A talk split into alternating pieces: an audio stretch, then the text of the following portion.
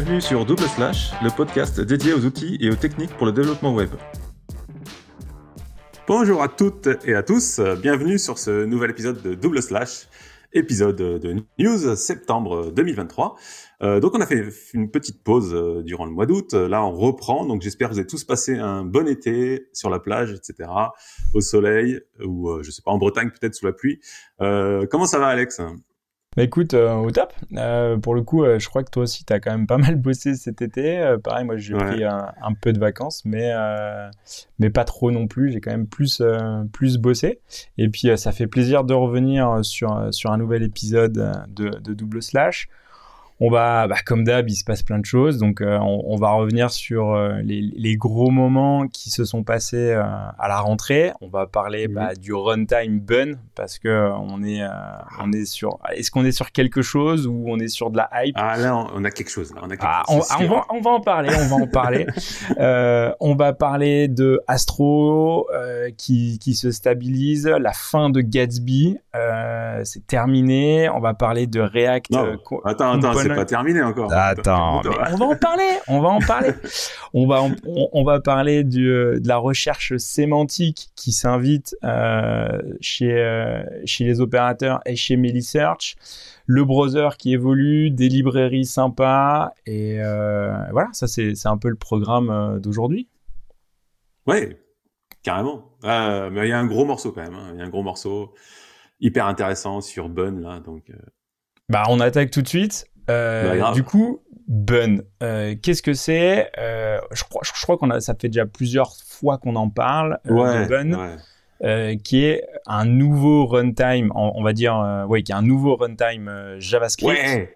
Alors, donc, ce n'est pas un framework. Un framework et un, runtime, c'est pas, la même chose. Ce n'est pas qu'une runtime. Attention. ok. Non, en fait, c'est vrai qu'on en parle depuis plusieurs, depuis un petit moment. Donc, ça fait peut-être un an qu'ils ont commencé à travailler dessus. Enfin, peut-être un peu plus. Euh, et puis on avait annoncé la V1 euh, sur au dernier épisode, je crois. On avait dit ouais la V1 en septembre et tout.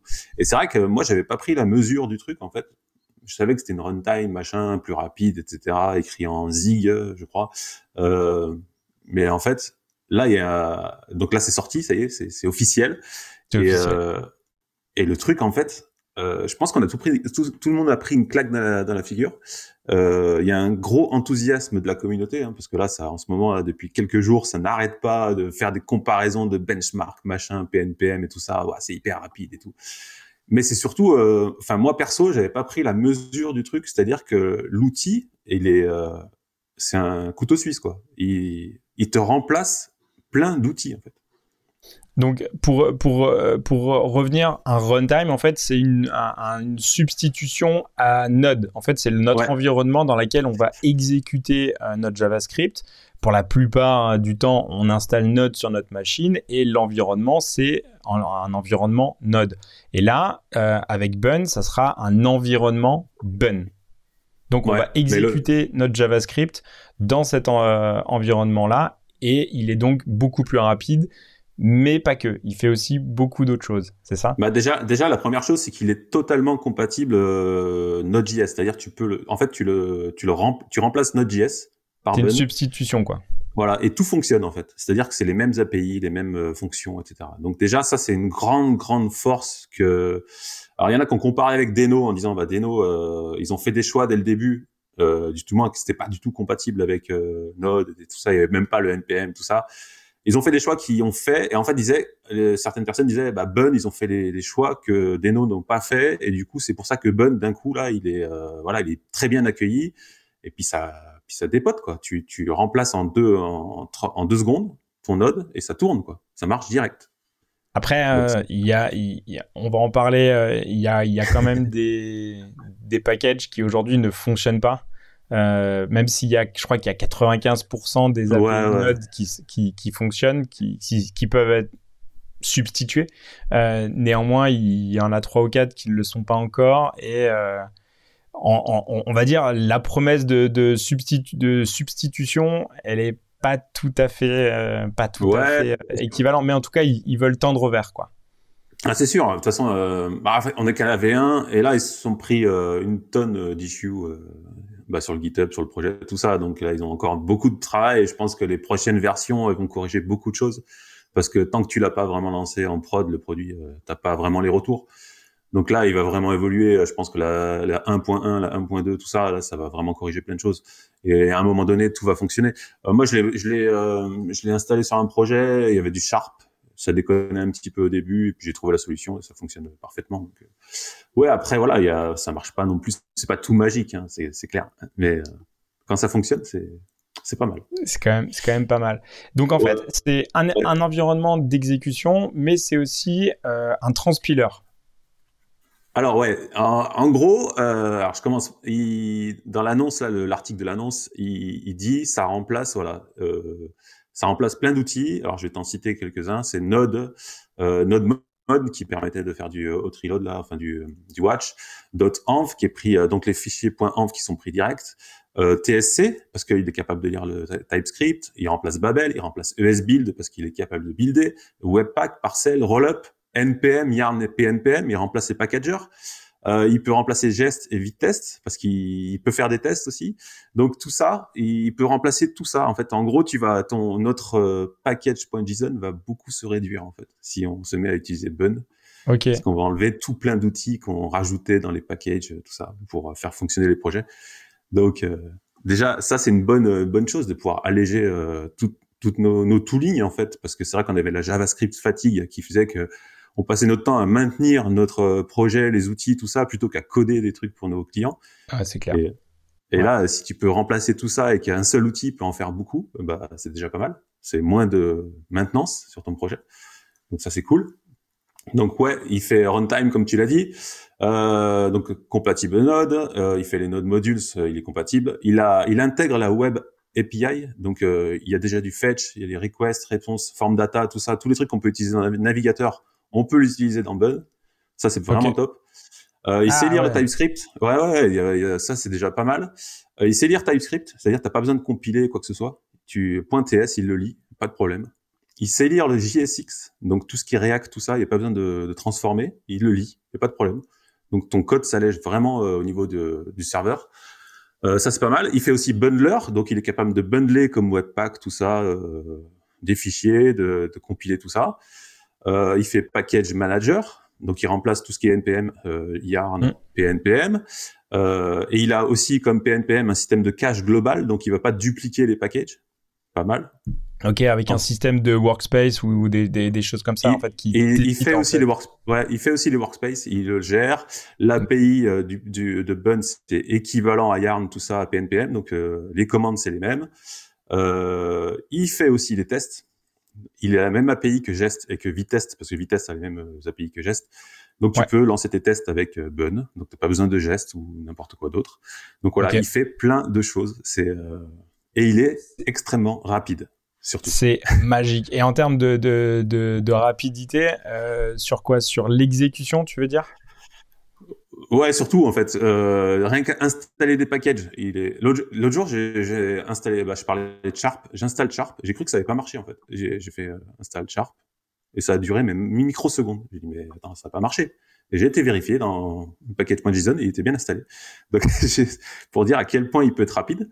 Euh, et après tout, tout ce qui est exécution, ouais, en fait tout ce qui est exécution, est ultra rapide, euh, compilé. Euh, la runtime est super rapide. Enfin, voilà. Alors après.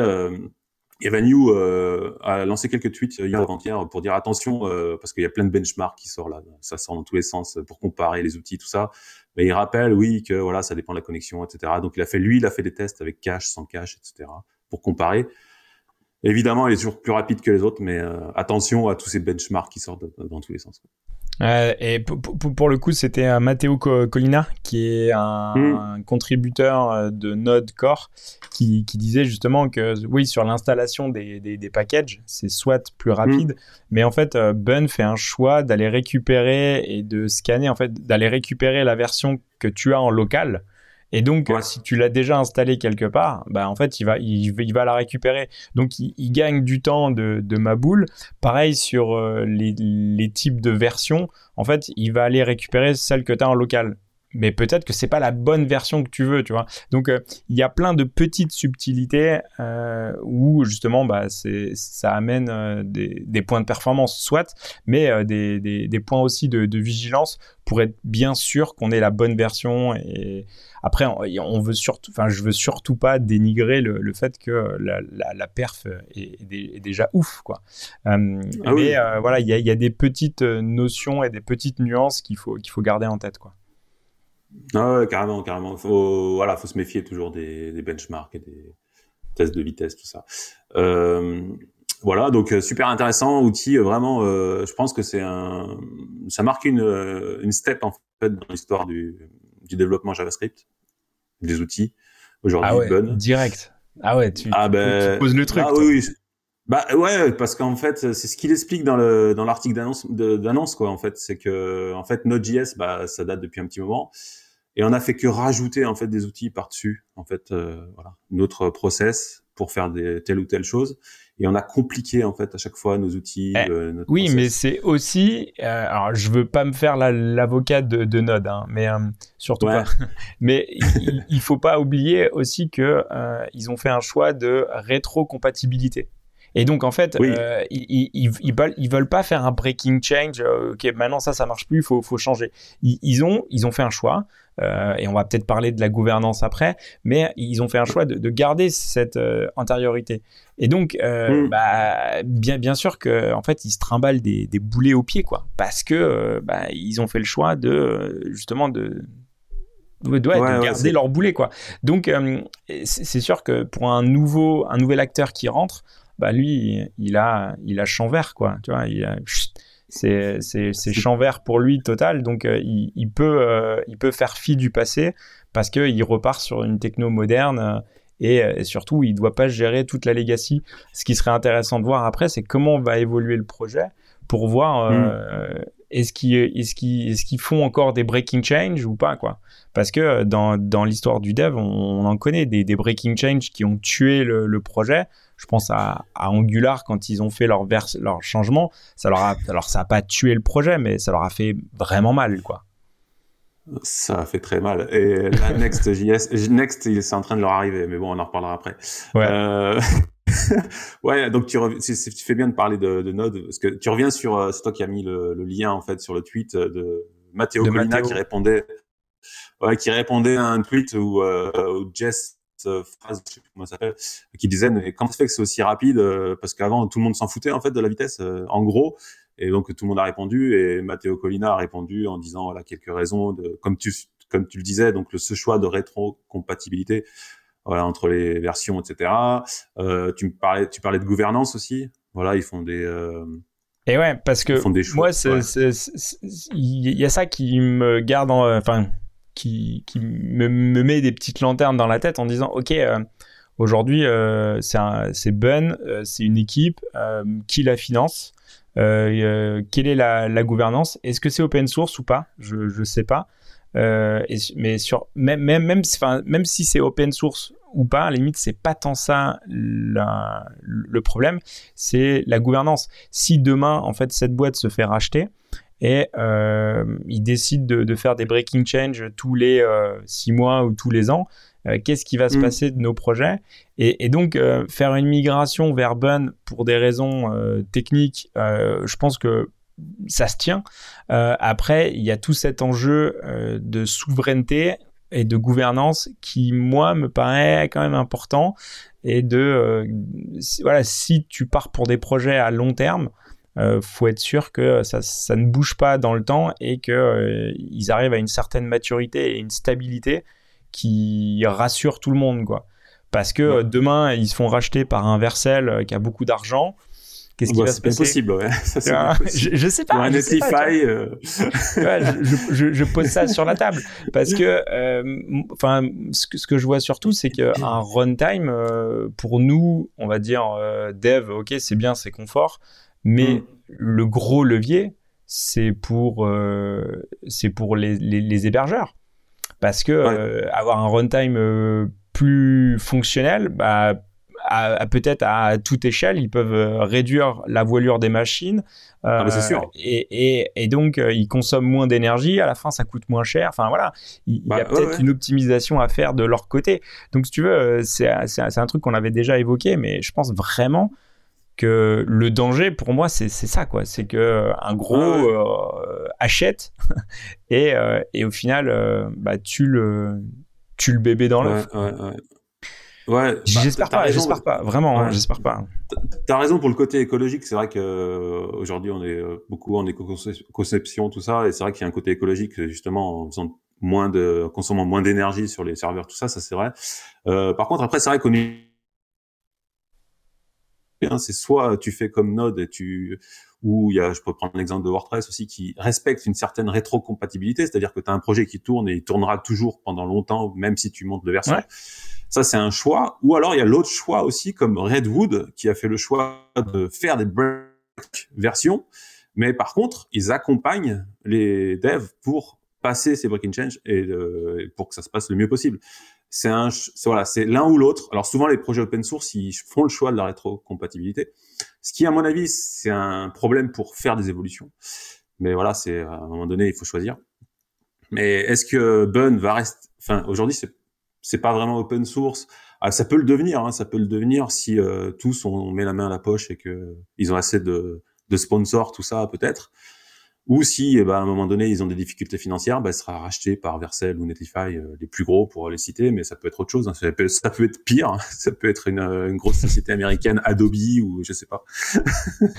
ouais, ouais. Bah après, euh, à, à, voir. Mais en, tout cas, euh, ce, qui est sûr, c'est que le, le, le, projet est quand même hyper sympa. ouais. il, y a... Il, y a, quand même des choses vraiment à aller chercher. la, doc est, la doc est bien faite. Hein. La doc, il y a plein d'exemples à tête dessus là. Ouais. Il y a beaucoup d'exemples, il y a beaucoup de choses, c'est vachement clair. C'est la doc est super déjà. C'est un bon point ça déjà.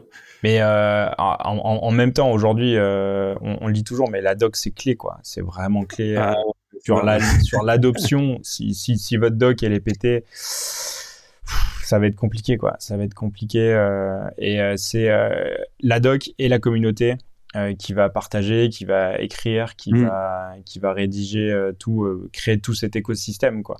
Par contre, on peut pas nier le fait qu'il soit un peu dans la polémique déjà. Donc ça déjà c'est bien, ça fait du buzz, ça fait du marketing. On va parler après du marketing de, de, toutes ces grosses boîtes, mais mais intéressant. Euh, t'as, as aussi, j'avais mis un lien d'un framework basé sur Bun. Ouais, c'est okay. Elysia JS, voilà, qui est déjà le, le framework basé sur Bun, hein, c'est annoncé, hein, c'est euh, ouais, super alors là, c'est du early, c'est du early super mega stage, non? Bah, bah, plus ou moins en fait. C'est, je pense qu'ils ont tiré euh, profit des fonctionnalités de Bun, euh, voilà, qui simplifient pas mal de choses, notamment euh, tout ce qui est web euh, API et tout ça. Et du coup, bah, je sais qu'il y a des systèmes de validation qui sont tiers il est pas, il a l'air pas mal, hein, ça a l'air assez avancé. Euh, c'est TypeScript, et vu que Ben, euh, bah, c'est lire TypeScript, c'est pas un problème. Enfin voilà, il y a pas mal de trucs. Euh, j'ai regardé vite fait, ça, ça semble intéressant. Ouais. Après, euh, pourquoi je devrais apprendre un nouveau framework euh, alors que c'est juste un runtime qui change, quoi, tu vois? Bah, pour toi, je sais que tu utilises déjà euh, des frameworks euh, avancés, mais pour les personnes qui utilisent encore Express, il est temps de changer. Ouais. Non, ben ouais, Express, euh, carton rouge les gars, carton rouge les gars. Qui est encore énormément utilisé. Et Non, mais bien sûr. Après, tu peux pas, tu, tu, tu, peux pas nier le fait que oui, il est encore utilisé. Par contre, créer un nouveau projet euh, en back-end avec Express aujourd'hui en 2023, c'est une hérésie. C'est une hérésie si vous faites ça, euh, je vous interdis d'écouter le podcast. Coupez là de suite. Là. non, écrivez-nous pourquoi vous le faites. En fait, euh, non, ça peut être super intéressant de, de, de, nous expliquer pourquoi vous faites un nouveau projet avec Express en 2023. Ça, c'est super intéressant. C'est parce que mon CTO, il a décidé. Mettez-nous en, en, commentaire. Le mec, le mec en cravate, là, qui, qui, a décidé en réunion. Voilà. yes. Euh, Allez, on passe à, à, la suite. Euh, Astro, euh, donc qui est le moteur euh, de. Euh, non, c'est générateur de sites statique. statique. Statique et non statique puisque maintenant ils font du du rendu serveur. Qui passe en version 3. Exactement, version 3 qui est pas attends alors attention, c'est pas une version révolutionnaire euh, qui change tout parce que de toute façon Astro marche déjà super bien donc il y a pas grand-chose à changer, mais juste des choses à améliorer. Euh, non, c'est juste une validation en fait de certaines euh, choses qui étaient en version euh, bêta etc. Donc en expérimental peut-être. Ouais, expérimental. Euh, donc il y a plein de choses qui sont validées et, des et c'est beaucoup d'optimisation en fait. Donc euh, déjà ils annoncent que c'est le premier framework à supporter la View Transition API. Donc euh, alors, il y en a d'autres qui le... Alors, je suis pas d'accord parce que Nuxt le supporte aussi, etc. Donc voilà, c'est ce que tu allais dire. Exactement, c'est ce que j'allais dire. Mais par contre, c'est derrière, un... je crois que c'est derrière un, flag expérimental chez Nuxt. Et peut-être que là maintenant, eux, c'est eux, c'est plus expérimental en natif. Voilà, Astro, c'est plus en expérimental et surtout, c'est hyper simple. Ok, c'est hyper simple. Non, non, vraiment. Ah, mais je sais pas si tu as l'exemple là, tu mets une ligne de code, quoi. Tu mets un component qui s'appelle Transition, euh, View Transition, et ça fonctionne. Et déjà, tu as des transitions dans les routes, en fait. Tu rien d'autre à faire, en fait. Et après, tu peux optimiser en mettant euh, des éléments qui bougent, etc. Mais euh, en fait, c'est hyper simple à intégrer, c'est euh, progressif, c'est-à-dire que si c'est pas pris en charge par le navigateur, bah tant pis, c'est pas grave, ça gêne pas. Ça ah, excellent. Donc tout ça, c'est donc ils ont quand même raison, c'est le premier framework officiel euh, à, sortir, à supporter la View Transition API. Donc ça, après il y a l'image, l'image optimization qui est euh, équivalent à ce qu'on avait sur Gatsby, tout ça, donc qui va te compiler des images, tout ça à la bonne taille, etc. Donc ça c'est officiellement stable, voilà. C'était en bêta en version 2.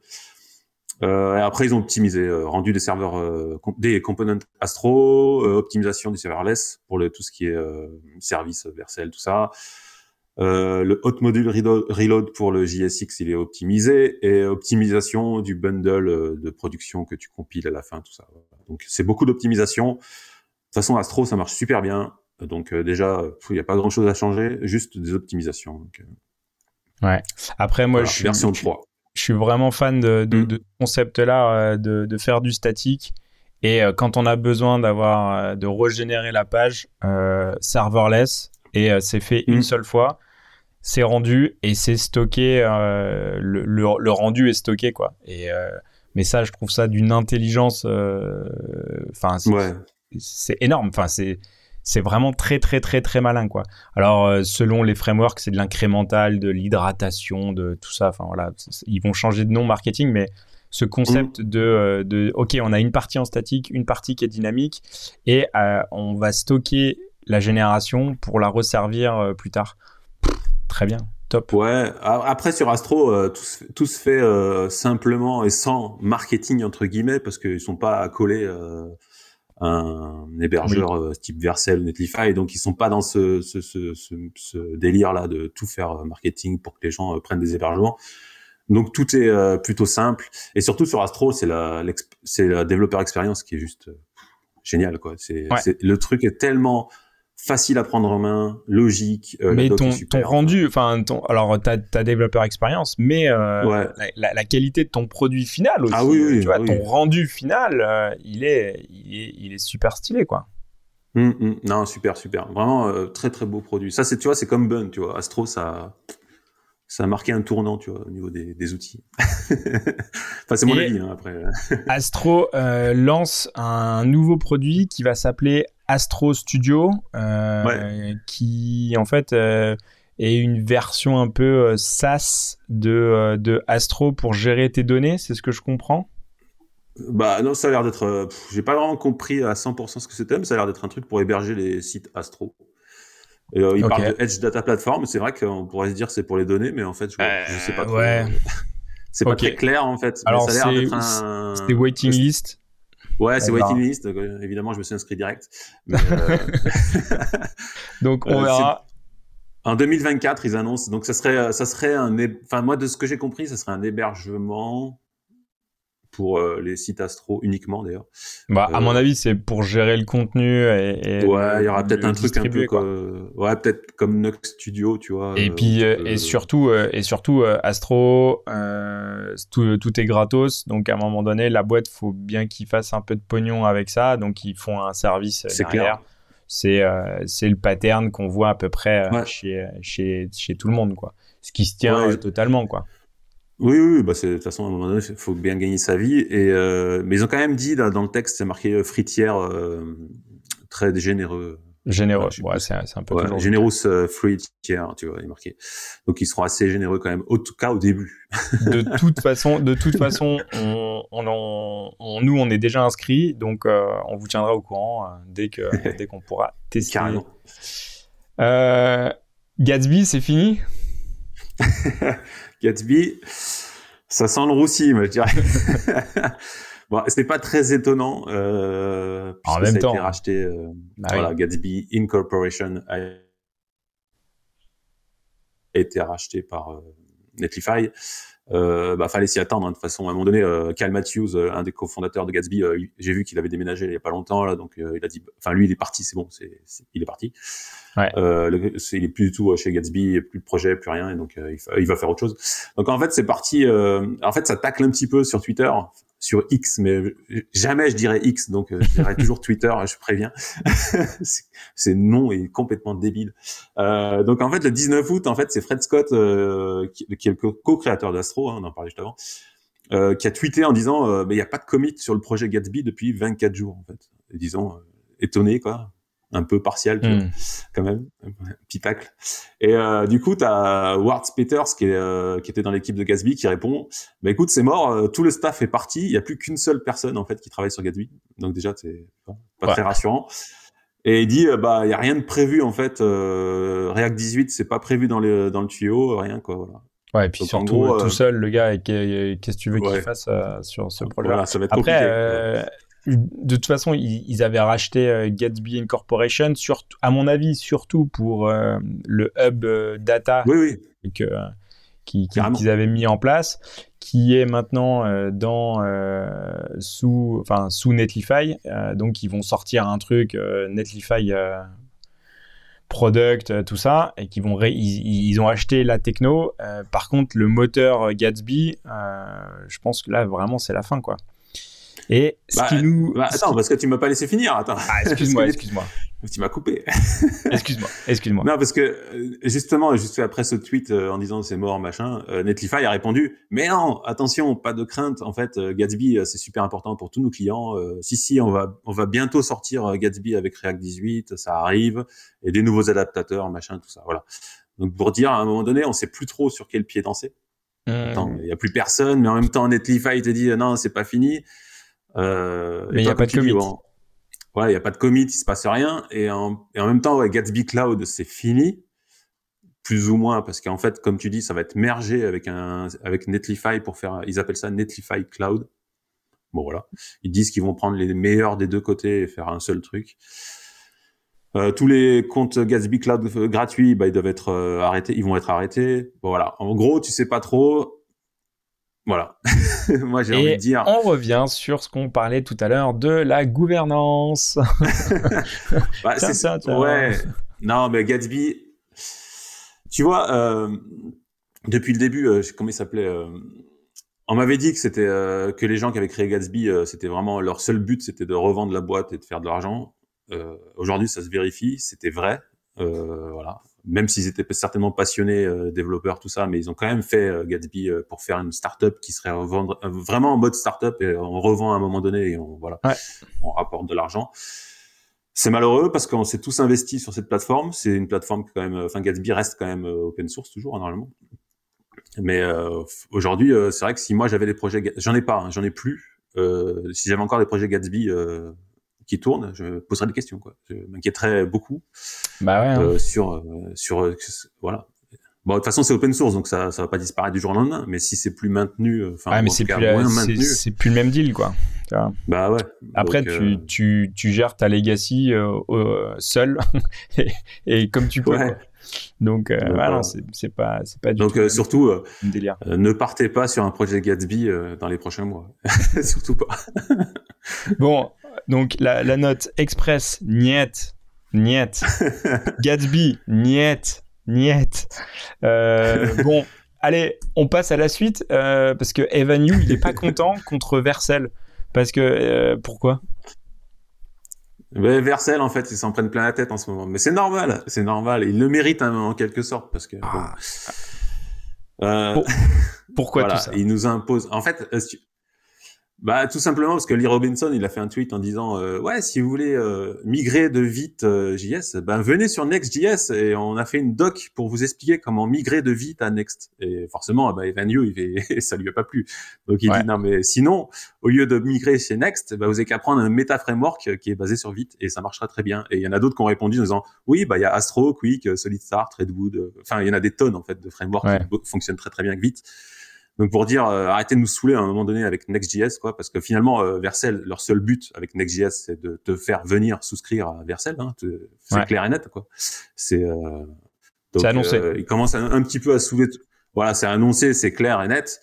Ils saoulent un peu tout le monde depuis on en a un petit peu trop de Vercel et de Next.js et c'est vrai que bah, ça commence à énerver un petit peu tout le monde et voilà, ils commencent à se prendre des tacles comme ça parce que ils abusent un peu.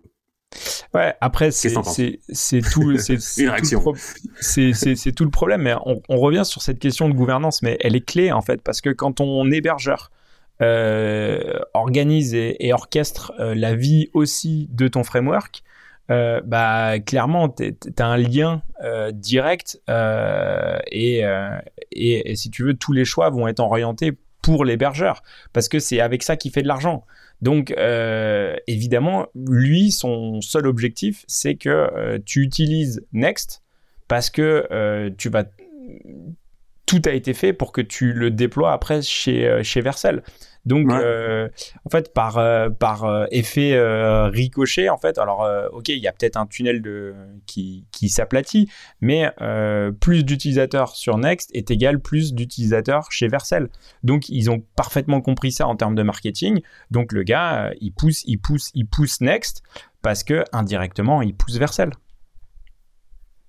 Ouais, mais c'est clair. Et en fait, ce qui se passe aujourd'hui, si tu veux que euh, comme tu parles de gouvernance, c'est vrai que Next.js, ils ont fait un choix, euh, on parlait d'Angular, euh, la, catastrophe de la V2, mais Next.js, ils sont euh, là en ce moment euh, sur le fil du rasoir parce qu'en fait, la version app de Next.js, la 13, où tu as vraiment des changements avec les rendus, les serveurs components, etc., il y a en fait, il y a beaucoup de soucis, beaucoup, beaucoup de soucis sur les migrations, etc., de projets et tout ça. Et c'est vrai que là, ils sont, ils sont vraiment limite, quoi, à se faire pendre sur euh, la place publique. Parce qu'en fait c'est ils ont fait un choix de, voilà qui est vraiment euh, ouais non mais c'est un breaking change complet en fait si tu veux si tu veux migrer de Next euh, l'ancienne version à la nouvelle c'est très complexe. Et il y a beaucoup de gens qui se plaignent il y a beaucoup de problèmes de serveurs components tout ça c'est difficile à gérer tout ça et tu vois en fait aujourd'hui tu te dis bah on a tous fait du Next.js parce que c'est très poussé par Vercel euh, et finalement, il y a que Vercel qui contribue énormément à Exactement. Et c'est exactement. un peu de tout.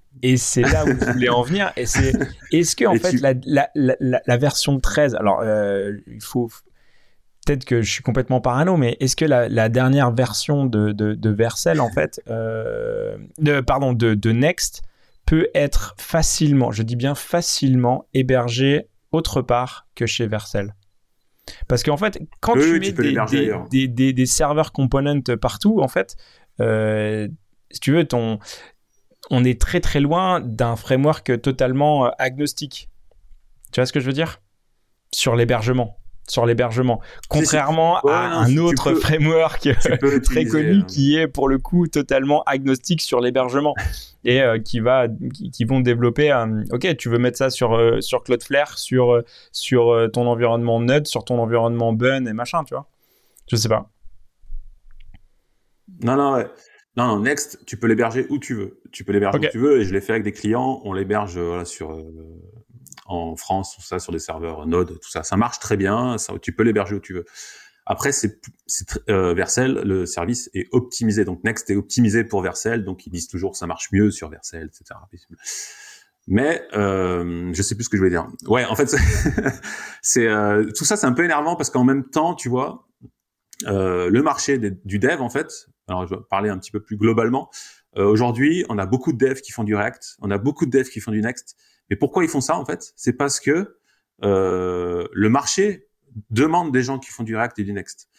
Et du coup, tu te retrouves dans un cercle euh, un peu vicieux en fait entre des gens qui apprennent le React et des Next, on avait déjà parlé, hein, mais des devs qui apprennent Next et React, et des boîtes qui font du Next et React parce que elles trouvent que des devs qui font du Next et React, et des devs et des devs qui trouves que des boîtes qui font du Next React. Et, et voilà, on tourne en rond en fait. Et et c'est pas bon parce qu'en fait, tu as d'autres outils qui sont vraiment excellents, euh, Next, euh, Vue, euh, enfin Astro, tout ça, et qui se retrouvent à l'extérieur de ce cercle en fait. Et, et en fait, de temps en temps, tu as une boîte qui, qui a un peu voilà du courage et qui va chercher un autre framework. mais il y en a très peu en fait et beaucoup de gens font du Next par euh, par en dépit quoi parce que et, exactement. Et après tu parles de, de, courage mais il y a aussi euh, une autre vision euh, d'un CTO qui va être hyper pragmatique. Il dit bon bah mm. on n'a pas une culture de remote autour de chez moi. Quand je sonde le marché les développeurs font que du React. Donc bah, je vais baser ma techno sur du React parce que j'ai besoin de développeurs locaux. Et autour de chez moi j'ai que des mecs qui font du React donc euh, moi ça me plaît tes, nouveaux frameworks machin, mais euh, de manière très pragmatique. Euh, bah, autour de chez moi, j'ai que des mecs qui font du React, donc je vais, je, vais, faire mon choix de React, même si ça me saoule, même si tout ça, tout ça. Tu vois, donc c'est compliqué, c'est vraiment compliqué. Et je suis le premier à, regretter ce choix-là. Mais il y a une réalité de marché, et, et justement, c'est pour ça que les mecs comme Lee Robinson, ils poussent à faire du marketing, euh, à pousser, à pousser, à pousser, à pousser euh, dans, tous les sens pour euh, imposer leur vision, pour que ça devienne un standard, pour que et en fait forcer la main pour ouais, pour devenir un standard en fait. Et comme ça, le, le, marché en fait se plie à leur à leur vision quoi, à leur produit. Complètement. moi j'ai l'exemple, tu vois de. Alors j'aimerais bien que quelqu'un de. J'avais envoyé un message mais euh, Greenwiz, le site euh, qui vend du, du, bio, tout ça, machin, euh, à un moment, eux, ils cherchaient des devs pour faire du Next. Et puis quelques mois après, ils cherchaient des devs pour faire du Next. En fait, j'ai eu l'impression à un moment donné qu'ils trouvaient personne pour faire du Next. Qu'ils ont sont rabattus sur... Ils ont switché sur Next et c'est vrai que moi je connais quelqu'un qui a bossé chez eux euh, pour faire du Next et du React en fait. Et euh, j'aimerais bien que, alors si le CTO de Greenwiz nous entend, nous écoute ou quelqu'un un dev de chez Greenwiz on aimerait bien avoir des voilà un retour, des retours euh, d'expérience par rapport à ça, savoir euh, bah, est-ce que c'était compliqué, Nux, tout ça. Parce que voilà, c'est c'est euh, un cas typique de, de, société qui a dû se rabattre sur une techno parce qu'ils trouvaient pas de développeurs. Euh, et après, il y en a d'autres qui sont courageux. Je prends le site On Running. C'est, je sais pas si tu connais la marque de running On, les chaussures suisses, tout ça là. Bah, eux, leur site de e-commerce, il est fait avec du Next. Et franchement, allez voir le site On Running et franchement, il déchire le site. Quoi. Donc, euh, Trop bien. Trop bien. C'est dommage parce que franchement, euh, moi, alors, attention, j'aime beaucoup Next. Parce que là j'ai des clients avec qui je bosse euh, pour faire du Next ils vont dire non mais qu'est-ce qu'il raconte non non j'aime qu'est-ce qu'il nous a? Non non euh, Next c'est top. Il y a des super euh, concepts etc c'est un super outil. Attention je dis pas que c'est pas bien hein. Next c'est très très bon. Par contre c'est dommage de se cantonner que sur du Next et de rester là-dessus. Il y a des super outils Next Vue avec Pigna tout ça. Enfin voilà. Il y a franchement les, ça c'est dommage Essayer autre chose que du React, quoi. Et euh, néanmoins, euh, pour ceux qui veulent rester sur du React, euh, tout, tout, le monde, on parle de plus en plus des serveurs, des, des serveurs components et tu as le petit Canadien, enfin je dis pourquoi, pourquoi je dis petit, petit. Je, je, sais pas pourquoi, je, je, sais pas. en tout cas, le Canadien Josh Como qui, fait, qui a fait pas mal de tutos et qui, a, qui est hyper pédago, qui a fait un super article sur, euh, il nous explique le, la, raison du pourquoi, de, euh, de comment les utiliser, de tous ces React components. Ouais, il part du server-side rendering euh, à l'ancienne, et puis après il explique les components, l'évolution, tout ça. toujours des articles super intéressants de Josh. Qui est, je sais pas quelle taille il fait. Je sais pas s'il est petit. je, je, sais pas pourquoi je dis ça. Je, je sais pas. J'ai aucune idée. aucune idée. Euh, dans, toujours dans le même euh, dans la, dans la même lignée en fait euh, il y a une librairie qui s'appelle euh, MillionJS qui en fait a pour but de d'avoir un rendu plus rapide et ouais. de ça, ça remplace en fait le, ça remplace le virtual DOM de React en fait voilà. Et du coup le rendu est différent. Et il est 60% plus rapide. Donc alors, c'est toi qui avais trouvé ce lien. Je suis assez étonné. Euh... Mais c'est possible. Hein. Après, j'ai pas essayé, mais euh, en fait, tu, euh... alors d'après le code, tu wraps un petit peu ton component pour que ça le prenne, euh, ça change le rendu, le Virtual DOM. Parce que rappelons que React a un système de Virtual DOM qui est complètement codé en fait. C'est pas un système de, du, du browser ou truc comme ça. Et bah, ça le remplace et donc ça a l'air beaucoup plus rapide. Alors à tester. Après, je sais pas trop ce que ça vaut, mais Surprenant. 70% plus rapide, c'est quand même fou. Tu t'imagines euh, ça avec Bun Alors là, c'est trop, trop, le truc, rapide. Euh, c'est bien, c'est bien, c'est bien. beaucoup, beaucoup trop rapide. Euh, et si en plus on utilise un éditeur, un IDE qui est spécialisé pour faire du pire programming et qui va nous coder tout à notre place, alors là, là, on, là, on, là, on devient des, des, des master dev en fait. Non, attention, oh, oh, il va pas coder à ta place. Hein. C'est juste. non, non, non. Euh, pour le coup, Cursor, c'est un éditeur de texte, donc un IDE qui embarque nativement euh, du peer programming avec, euh, avec une IA. C'est ça? Ouais, c'est ça. En fait, il est basé sur, enfin, c'est construit autour d'une IA et du coup, tu as vraiment une intégration complète. Donc, ça ressemble, l'interface ressemble vraiment à VS Code. Hein, ça te change pas trop. Et par contre, tu as euh, plein de fonctionnalités euh, et il va analyser ton code, il va t'aider, il va te suggérer, etc. Donc c'est vraiment, euh, d'après certaines personnes qui l'ont testé, ils ont été assez bluffés.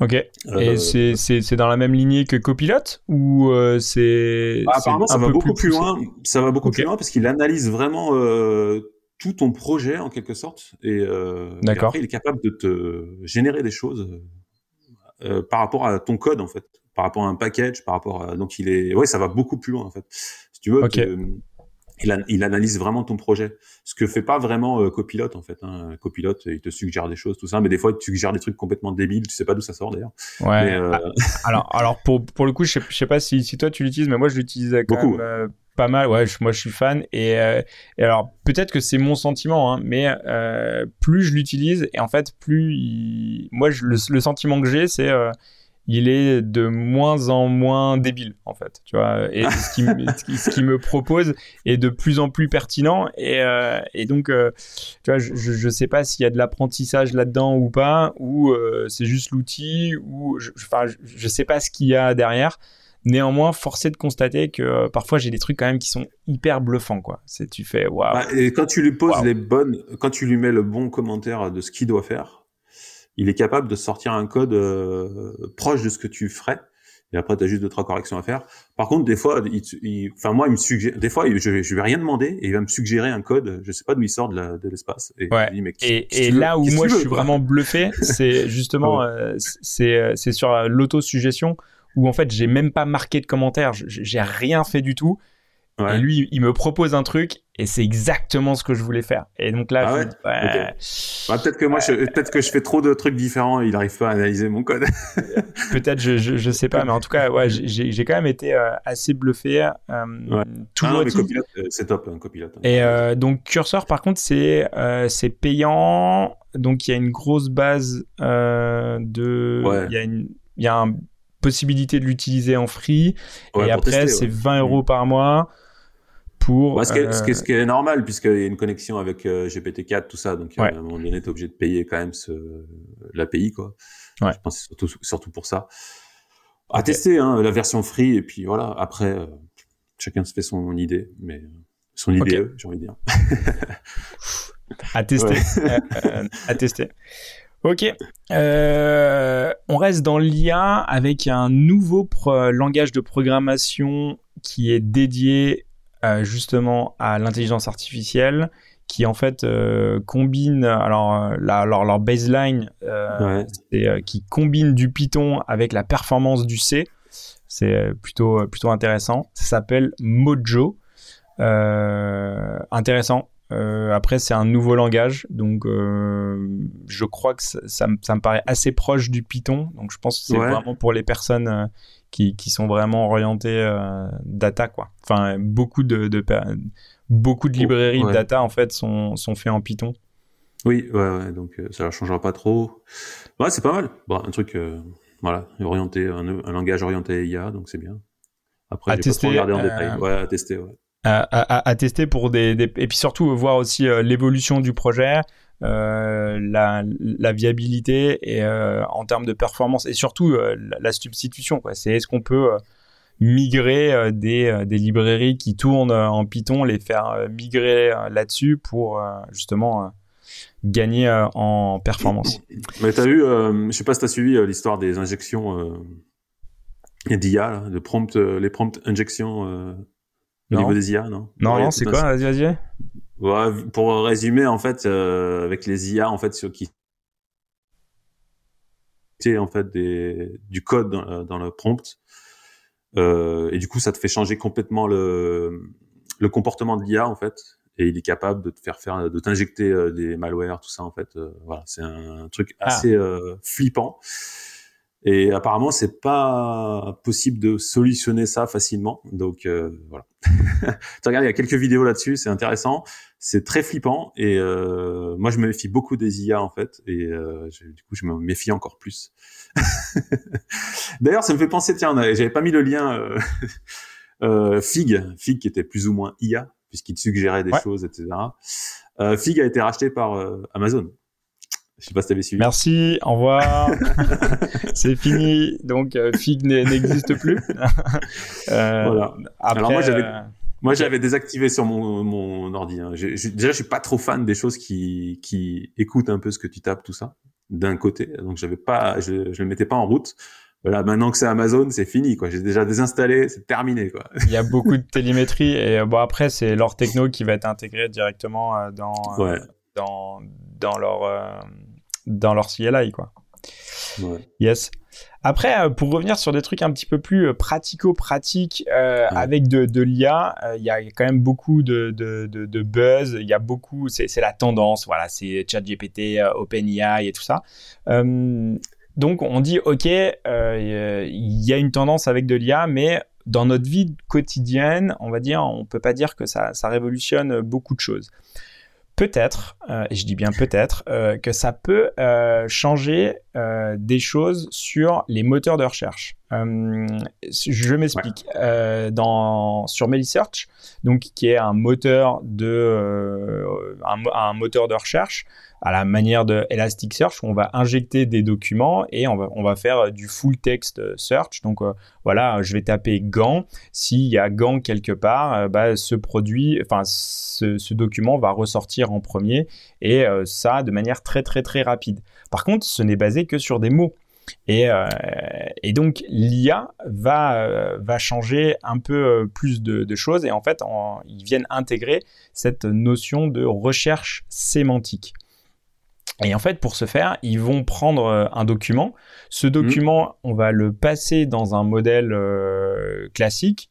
On va en, on va en sortir en fait euh, une chaîne de vecteurs, enfin un, mmh. un, un, vecteur qui est en fait une chaîne de, de, chiffres qui en fait est une sorte de représentation graphique. Donc si on voudrait euh, représenter le truc, on, on imagine un, un graphique euh, XY avec mmh. euh, des points et en fait, chaque objet va être des points.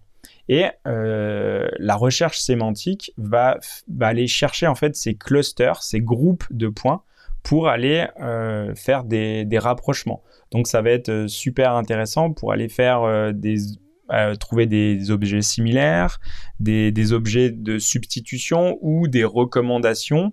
un, exemple typique, c'est ok, je, je tape gant par contre, euh, si dans mon objet, euh, il est référencé sous euh, protection des mains contre le froid, il n'y a pas le mot gant, en fait, la recherche sémantique va faire la liaison entre l'objet gant et l'objet protection froid mmh des mains.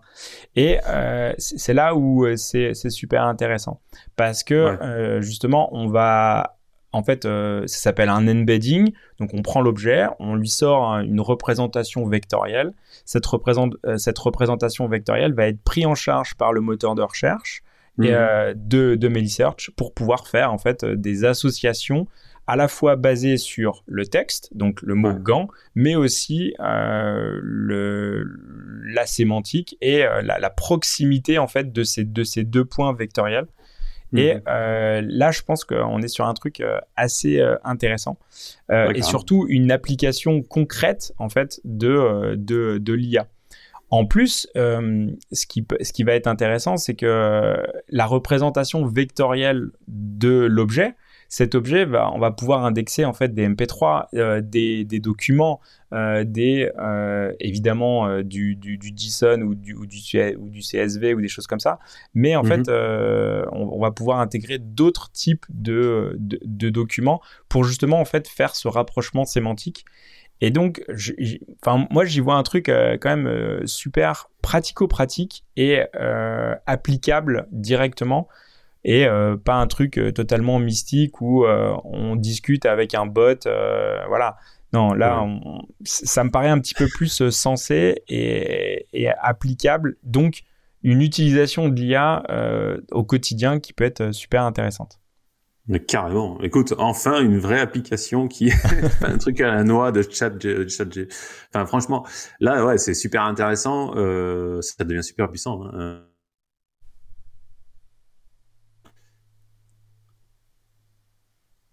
Tu m'entends euh, Ouais, là, euh, ça, a coupé pendant quelques secondes. Ouais, tu ah, disais? Ah, ok. Je disais, est-ce que ça marche déjà chez euh, C'est déjà disponible? Oui, absolument. En fait, ça, ça marche déjà. C'est euh, derrière une, une, une, un, flag? Un, ouais, un, un, flag expérimental, mais euh, si on active en fait cette, cette fonctionnalité, euh, le, le, moteur de recherche va supporter en fait euh, l'acceptation d'un nouveau type de données, parce mhm. que voilà, on connaît les, les strings, les, les booléens, les machins, tout. Euh, là en fait, c'est un nouveau type de données qui est une base vecteur en fait où voilà, c'est ouais, tout simplement. Donc, euh, on va dire aujourd'hui, toutes les databases euh, essayent d'avoir cette micro-extension qui nous permet en fait de venir intégrer euh, ces, ces, ces, nouveaux types de, de, formats, ce qui rend en fait euh, l'utilisation de l'IA euh, totalement possible avec cette database. Donc, sur, sur Postgre, on va avoir PG Vector. Mm-hmm. Dans sur euh, Redis, c'est déjà euh, pareil, on peut on aussi nativement l'utiliser. Dans Melisearch, ils l'ont intégré. Et après, il y a toutes les bases de données en fait euh, qui sont dédiées spécifiques justement à, au stockage et à l'utilisation des, données parce qu'elles viennent intégrer justement ce, fameux format. Et après, ce format vectoriel, bah, qu'est-ce qu'on va en faire en fait? Est-ce que je vais requêter de la donnée selon euh, un vecteur euh, spécifique? Donc voilà, il y, a, toute cette hype aujourd'hui sur euh, toutes ces bases de données qui sont spécialisées dans, dans l'IA. Et en fait, elles sont spécialisées dans le traitement vectoriel et de faire des rapprochements, des, des, des, des, groupements. Euh, et pour le coup, moi, je suis assez fan de, de, de Millisearch.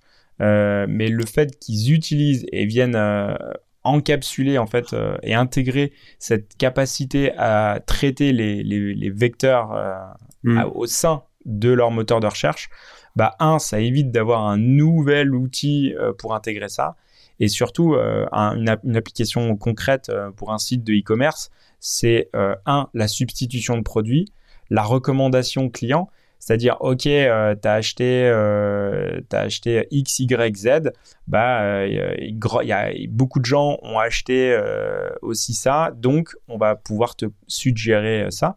Et en mmh. fait, au, lieu de faire de la recommandation sur des algos, là, on va prendre en compte la sémantique. Donc, on a un mmh. champ beaucoup plus large et donc assez intéressant. Ouais, tu peux faire des... Ouais, tu peux faire des, des suggestions automatiques, euh, euh, ou même pour un, un intranet d'entreprise, euh, recherche de documentation, ça va chercher partout dans tous les documents. C'est ultra puissant en fait, ultra puissant. Ça fait les images, ça fait les images aussi. Ben en fait, tu peux, tu, tu peux intégrer ton format. Après, en, fait, ouais, c'est toi qui décides. Quoi. Hmm. Exactement. En fait, c'est tu vas lui injecter des documents et ces documents en fait vont être traduits par une séquence vectorielle. Donc c'est des chiffres totalement inintelligible euh, quand, quand tu la vois.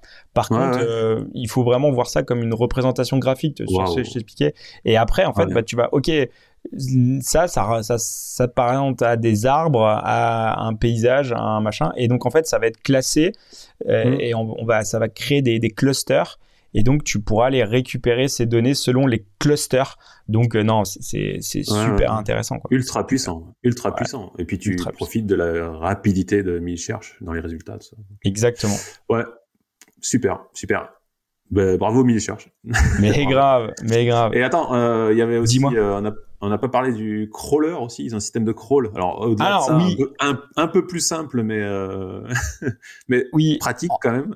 en fait, euh, ils, ont, ils ont mis en place un, un, un système de crawler euh, directement où tu, leur, tu, tu, tu leur donnes directement ton, ton, ton site. Ton, ton, index, tu crées ton index et soit en fait tu vas directement importer, enfin soit tu fais le choix d'importer tes, tes documents, soit en fait euh, tu leur donnes ton, ton site et lui en fait il va parcourir ton site et euh, il va indexer directement.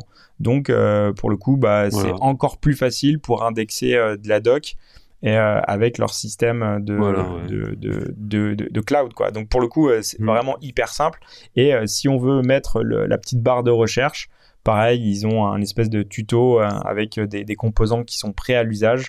et prêts à, prêt à l'emploi ouais, c'est hyper pratique pour les, tout ce qui est site statique, tout ça. T'as même pas besoin de t'embêter à... Donc, on va mettre ça sur le site euh, double slash, du coup. euh, ouais, mais euh, est-ce qu'on fait un embedding du, des, des, MP3 ou on fait la transcription ou qu'est-ce qu'on fait? Ah, peut-être qu'on va aussi, là, ouais, on va faire du vecteur. euh, on va en ah, parler. On en parlera, on en parlera. euh, mais en tout cas, ouais, on va dire tout l'écosystème Melisearch sur le, sur le cloud, en fait, se, se développe. Ils ont fait aussi une, une intégration en one-click sur la la, marketplace de Vercel. Donc euh, voilà, en, en, deux temps, on a, on a développé ça euh, et en, ouais, on a popé un moteur de recherche via leur cloud en, trois clics. Quoi. Donc c'est hyper rapide et, hyper, hyper facile à, mettre en place.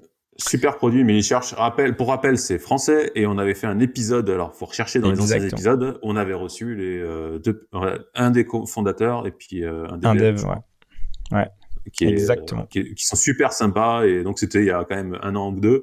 Donc, c'est toujours intéressant de réécouter voilà, où ils en étaient il y a deux ans et puis euh, de voir aujourd'hui euh, où ils en sont. hyper évolué. Allez, on passe à, on passe à la suite sur euh, les, les, recommandations ou en tout cas le W3C qui nous mmh. parle de, de, CSS où ils, vont intégrer la, view transition. Bah, ils, ont, bah, ils ont dit tout simplement, ils ont tweeté en disant bah et les développeurs de browser, eh ben c'est allez-y, implémentez maintenant la view transition euh, en level 1 parce que voilà, il faut le faire, c'est parti, euh, c'est c'est voilà, c'est candidate recommendation. Donc du coup, euh, ça veut dire que dans les prochaines versions, on va pouvoir enfin avoir la view transition sans le flag en fait. Donc très bonne nouvelle. Ouais, c'est très cool et Après, très bonne nouvelle parce que ça arrive vite quoi.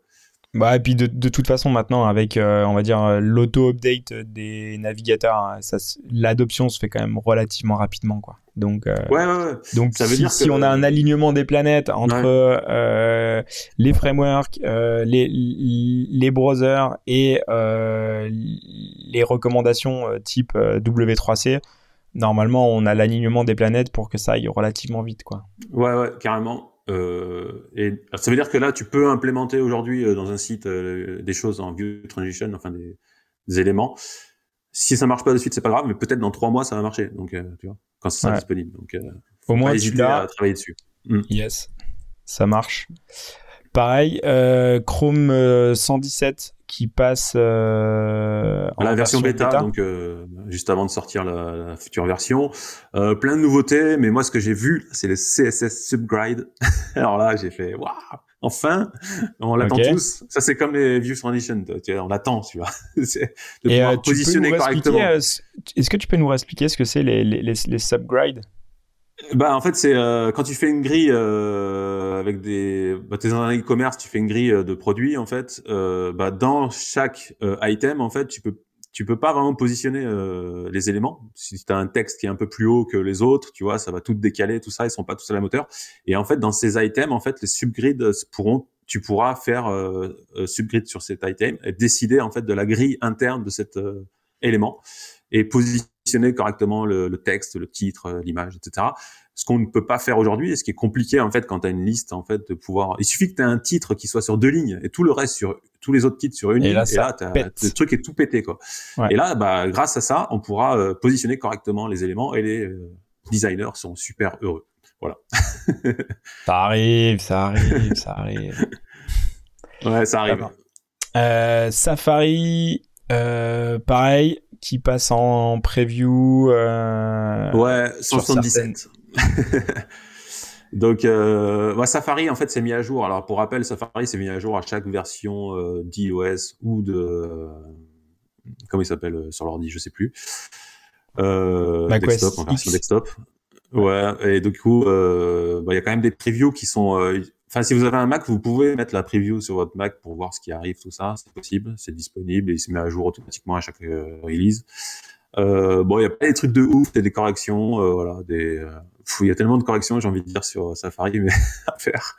Mais là, il y en a des nouvelles qui arrivent. Et normalement, je crois que c'est ce soir, non Il me semble que on est là, on est 12 septembre. Il me semble que ce soir, il y a une euh, Apple Conf, non? Ouais. Donc peut-être que nouvelle iOS qui arrive. Au moment où le podcast sera sorti, vous pouvez écouter la, la, la keynote, ouais, c'est sûr. Ouais. Voilà. Euh... Apple Pay qui arrive dessus, donc on pourra connecter euh, les paiements. Ah ok, directement depuis, euh, depuis Safari euh, Desktop. Mm.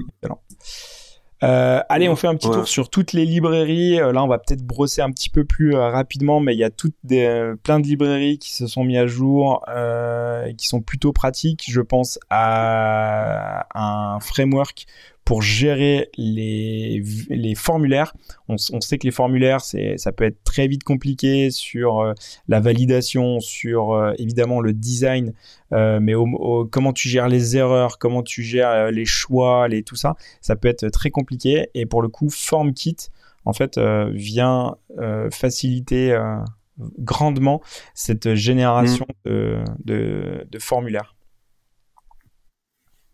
Ouais, carrément. C'est euh, il y a un petit décalage là.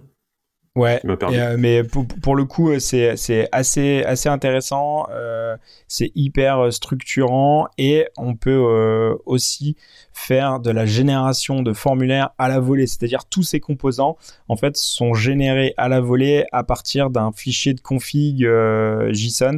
Donc potentiellement, on peut faire un peu de la méta programmation pour où en fait on vient spécifié euh, dans, dans un JSON et euh, derrière, euh, au, moment du, du, du build, c'est rendu par rapport à tous les choix qu'on qu'on a écrits. Et donc, il y a une certaine consistance, euh, voilà, il y a plein de fonctionnalités euh, intéressantes sur des sur les, les, masques. Voilà, on veut mettre un numéro de carte bleue, un numéro de sécu, un numéro de téléphone de tel pays. Euh, voilà, tout est intégré. Évidemment, on peut designer avec Tailwind. On peut faire sans Tailwind si les gens ne veulent pas utiliser Tailwind. On peut faire sans. mais il y a, y a, vraiment beaucoup beaucoup de, de, de, de possibilités. Donc framework qui passe en version 1, donc stabilisé. Euh, voilà, c'est plus du bêta, c'est officiel quoi. Ouais. On parle. C'est. Euh, hmm. On parle de Radix. Hein. ouais.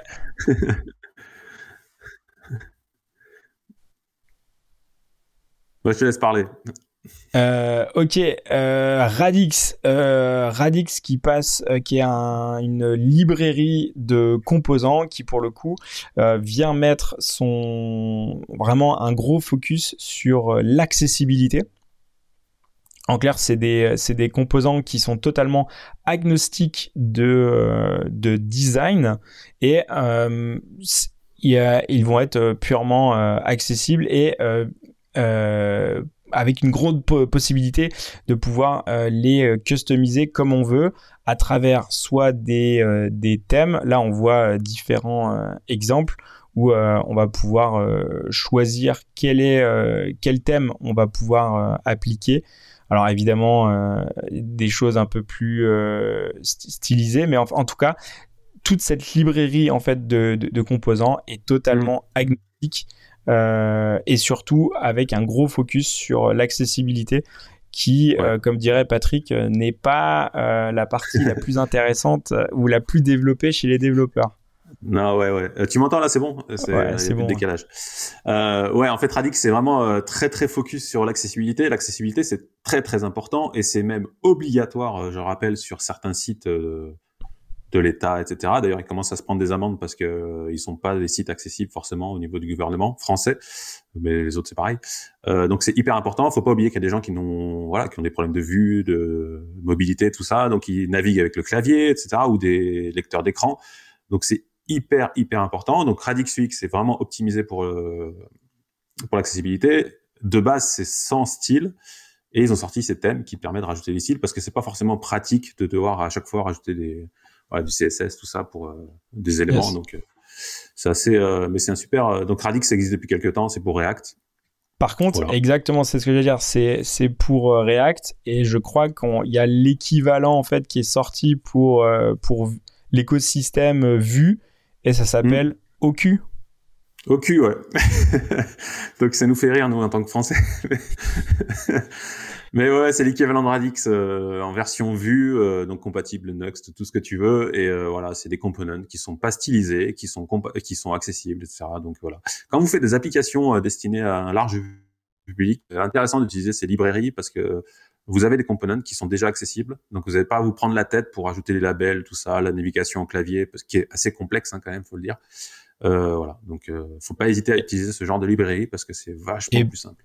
Et pour le coup, on voit vraiment une tendance aujourd'hui sur euh, toutes les sur toutes les, librairies qui euh, pendant très longtemps, je pense à Viewtify qui était basé sur Material Design, je pense à Bootstrap où en fait il y avait vraiment cette fusion euh, de, de la fonctionnalité et du design et donc, mm. euh, dès qu'on voulait euh, bouger un des, un des deux, euh, des, deux piliers, on venait en fait vraiment entamer l'intégrité du composant.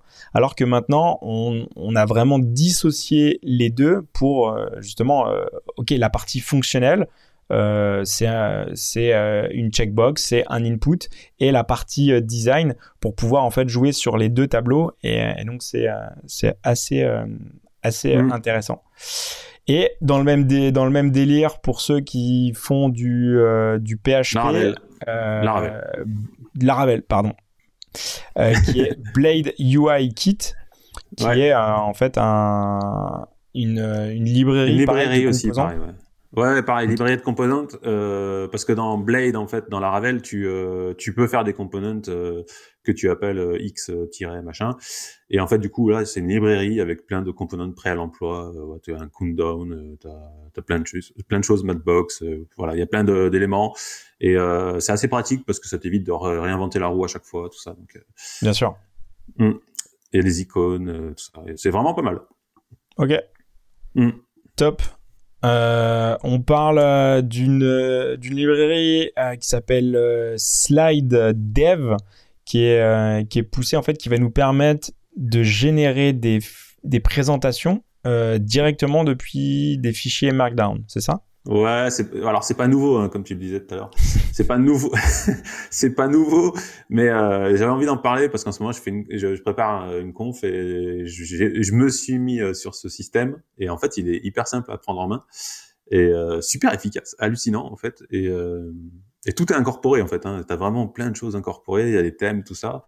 C'est basé quand même sur, sur, sur, du Markdown. Ça, c'est ça, c'est la base. Ouais, après, euh, après, en fait, on va pouvoir styliser, on pourra intégrer des icônes, on va pouvoir intégrer des vidéos, des choses comme ça. Et surtout, il y a un export.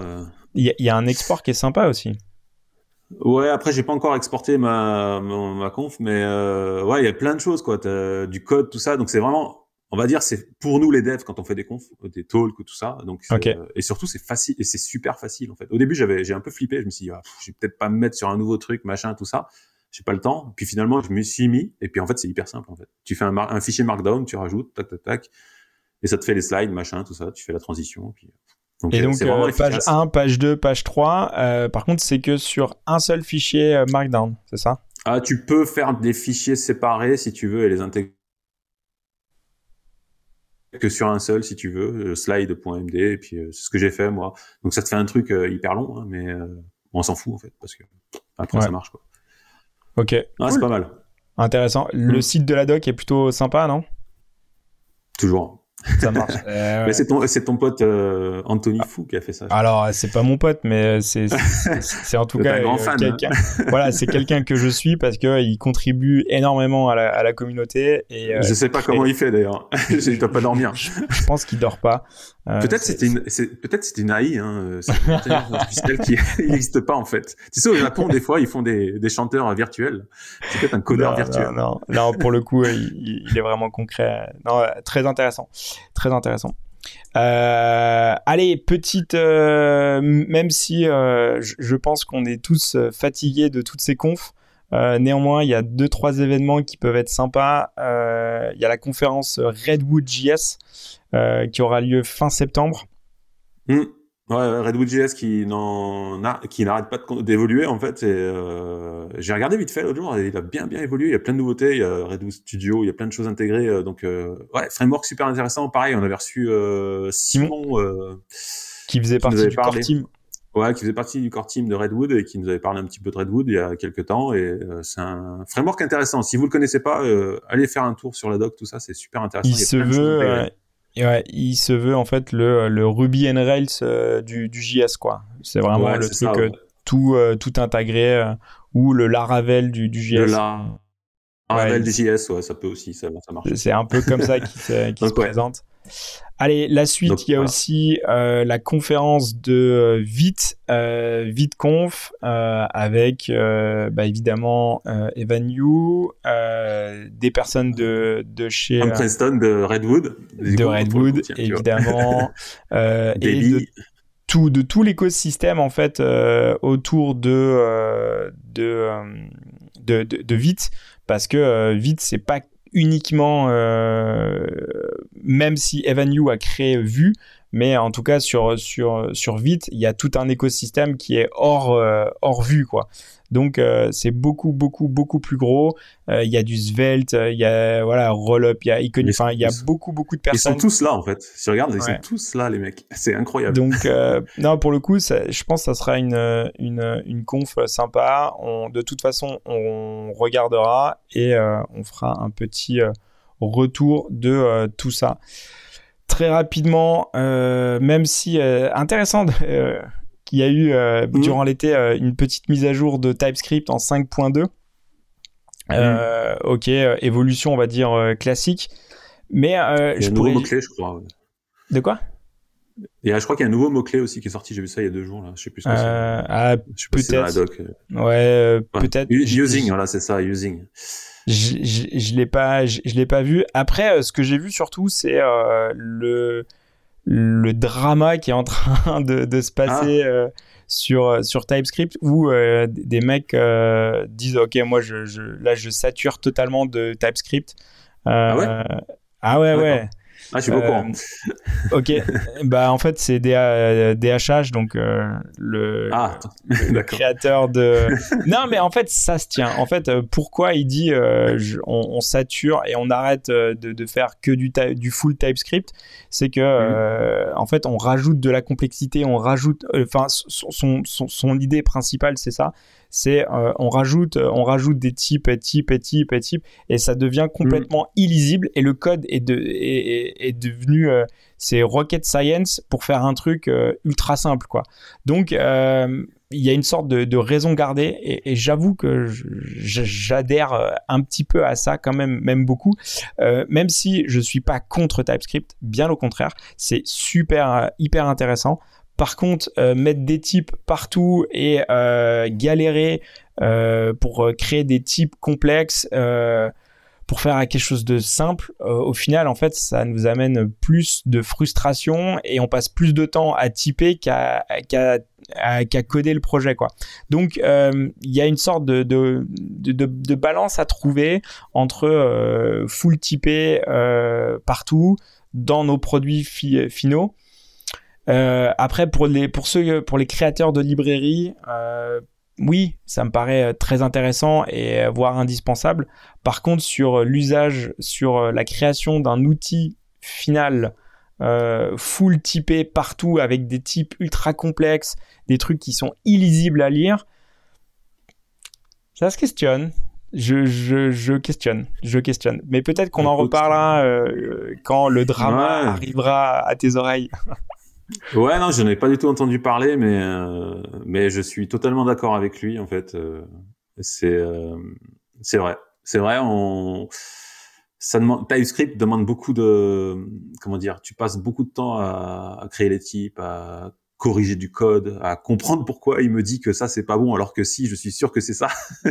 c'est ça, c'est ça. Et euh, il y a même des gens spécialisés. Enfin, tu vois beaucoup de tweets, de messages, de ouais comment faire ça en TypeScript, comment faire ci en TypeScript. Et en fait, on ouais peut-être qu'on arrive à une TypeScript fatigue. C'est vrai. Je suis presque totalement d'accord avec euh, des DHH. DHH. Et euh... non, c'est vrai. Mais après, peut-être le, le meilleur des mondes est entre les deux. Tu vois, c'est un peu comme les tests. Exactement. À un moment donné, est-ce que c'est, est-ce que c'est justifié de tout tester ou juste une fonction qui est complexe de la tester et pas tout le reste? Et, et crucial. C'est un, peu la même chose. Euh, que j'ai peut-être typé un truc, un code un peu complexe pour être sûr de ce que ça fait, et peut-être un component, j'ai pas besoin de typer, tu vois. Donc, euh, Exactement. peut-être euh, voilà, peut-être entre les deux. Mais on, on, va en reparler de toute façon. Il faut regarder sur la, sur, sur la tendance. Il faut regarder. Euh, un autre truc sympa euh, qui, est, qui est sorti par euh, NGRock. Alors NGRock, en fait, ça vient créer un tunnel entre euh, notre développement local et on va en fait exposer mm. notre serveur euh, local euh, à Internet. Et avant, on était obligé de payer pour avoir un nom de domaine fixe. Et maintenant, en fait, le nom de domaine fixe est passé pour tous les utilisateurs euh, gratuits. Alors, un exemple typique, c'est je suis en train de faire une modification sur mon, sur mon dev. Au lieu de pousser ma PR, de euh, builder ma PR sur une version de Vercel ou Netlify ou, que sais-je, ou dans ma CI euh, classique pour donner cette PR là à mon client.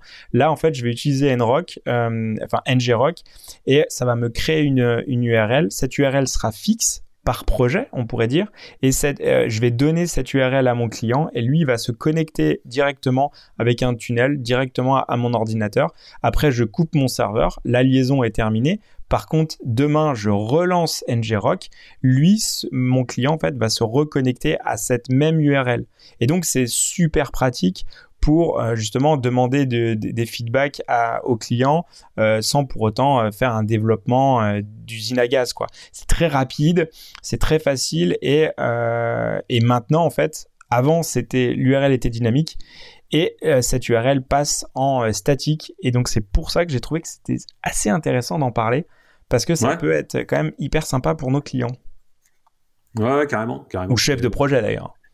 Toujours, toujours radin, ces développeurs, ils veulent pas payer. Hein, eh ouais, euh, c'est, pas faux, c'est pas faux.